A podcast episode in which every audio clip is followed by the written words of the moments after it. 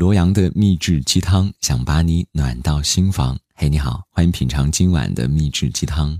如果你喜欢的话呢，希望你能够将我的节目分享出去，同时也欢迎各位在节目的评论下方来跟我打卡报道，让我来演属于你的名字。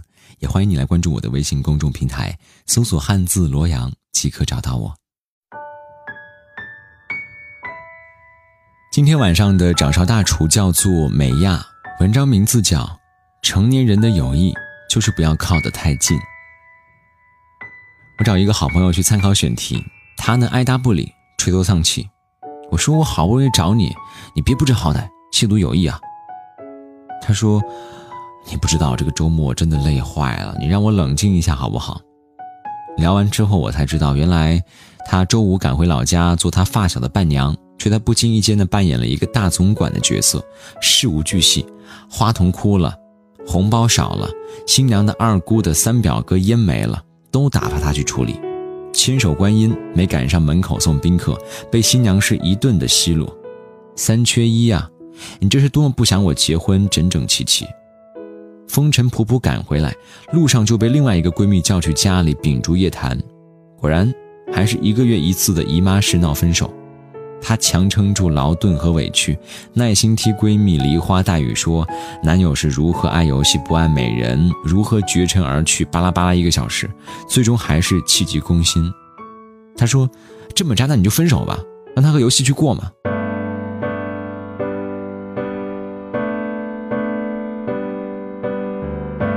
闺蜜当时怔住了，哪有人劝分不劝和的？我喊你来解决问题啊！最怕空气突然的安静，两个人不欢而散了。当时朋友一肚子怨气，他说：“我这个中国好闺蜜怎么就碰上这些磨人的老妖精，精尽人亡，最后还落个不好？”因为伴娘就负责貌美如花，收收红包，挡挡酒，顺便搜索一下对眼的未婚男青年。闺蜜就只能偶尔涉足感情纠葛，分析大局，姨妈问题忽略不理。你做惯了原本他们可以自行解决或者是另行解决的事情，把自己置于暧昧不清的位置，稍有差池，你就变成了一个坏蛋。好友就好比一群各有爹妈的蛋，因为相似性的喜爱有了一个篮子蛋的缘分，可是你偏偏不守护好自己的壳，非要敲开蛋壳，过分的接近。最后怎么样？只能够鸡飞蛋打，蛋液横飞。所以成年人的友谊就是不要靠得太近，坚守界限，尊重对方，保护自己。这不是逃避友谊的责任，相反，这是维护友谊最好的方式。我们上学的时候呢，通常有一位厕所之友，下课时间明明你不尿急，却可以忍受厕所的脏乱差，陪闺蜜去上厕所，然后你们手挽手，踏着上课的铃声，岁月静好的往教室走。这是友谊如初见的美好模样。你们的时空是同步的，一起上课，一起下课。你挪用了彼此可以自控的下课消闲时间，闺蜜兼公用。你们谈论的事情无非就是哪个老师拖堂惹人嫌，哪个男生打篮球好帅，以及学习委员是个绿茶婊。你们就像是共生的连体婴儿，同一个世界，同一个梦想。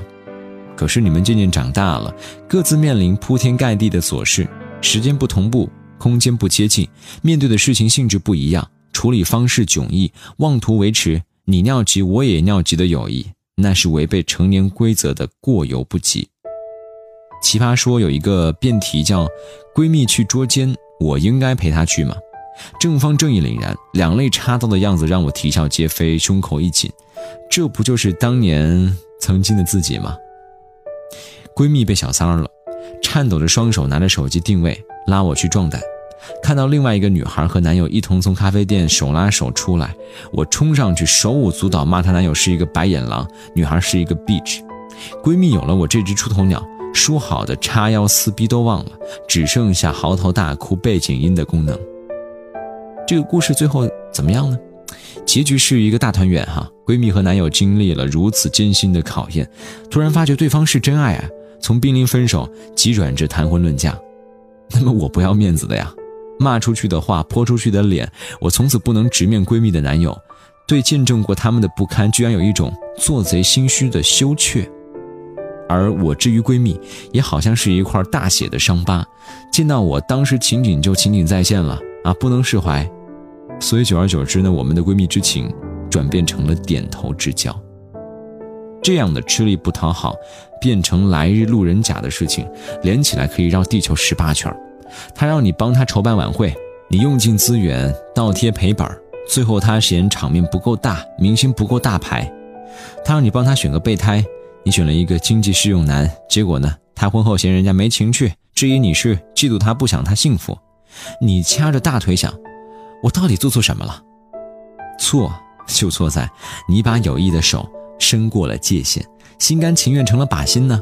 当我们面临友谊的帮助，要去思考这件事情的界限。你所付出的所有的帮助，要有三个原则。第一个就是考虑你的能力所限。当你把自己的工作挪开，义薄云天帮朋友去写了一份略懂皮毛的文案，结局大概就是老板不开心，朋友不满意，自己不痛快。最后呢，你还得把朋友的文案硬着头皮负责到底。能力之外的相助就是大写的没头脑，全盘的不高兴。我们每个人都是独立的个体，需要各自焦头烂额去解决自己的问题。认真的告诉他，对不起，我现在没空，这个我不太懂，我最近情绪不佳，不想做，等等诸如此类的话。所有的相助都应该是我有空，我可以，我愿意。第二点就是考虑他是否能够独立的承担。每个人的性格和处事能力都是不同的。朋友能够独立的承担的是你的肝胆相助，不但会影响他的真实判断，减弱他处理事情的能力，还会把自己搅入无妄之灾。特别是情感的纠结，他们没有客观准线，只有当局人才能重新解决。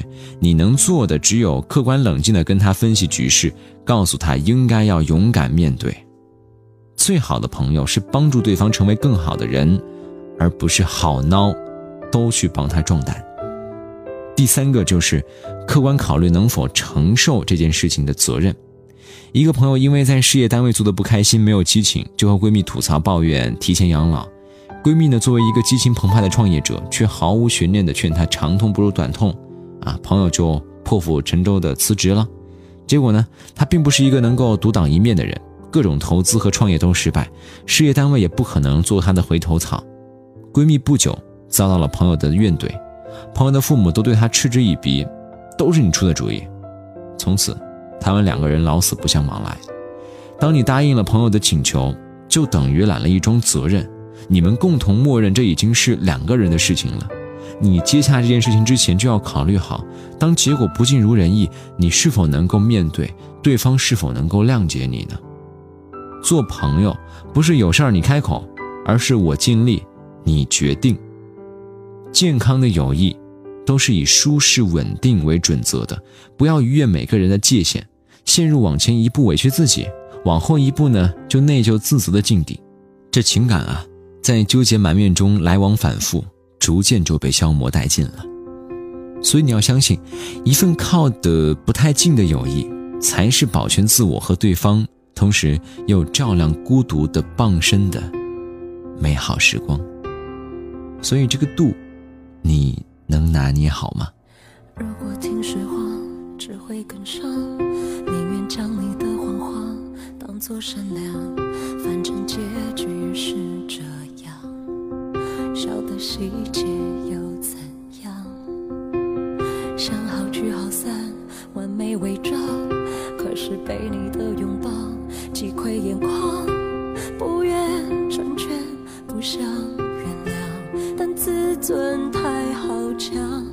最怕旧情人想怜悯的眼光，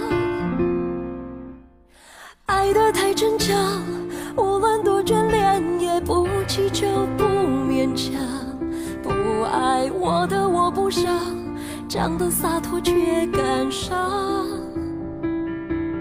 总是爱得太逞强。怎么，你竟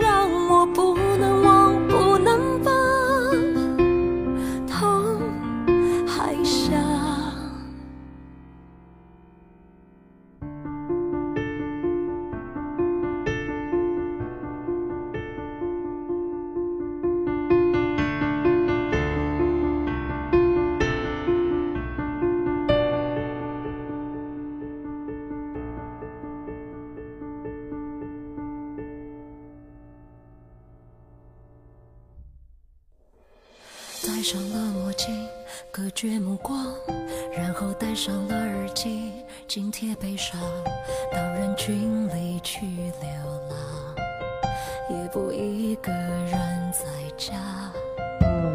越苦的情歌越要敢唱，回忆最满的地方，坐一晚上，不要埋藏，才能释放。虽然痛会很长。爱不会。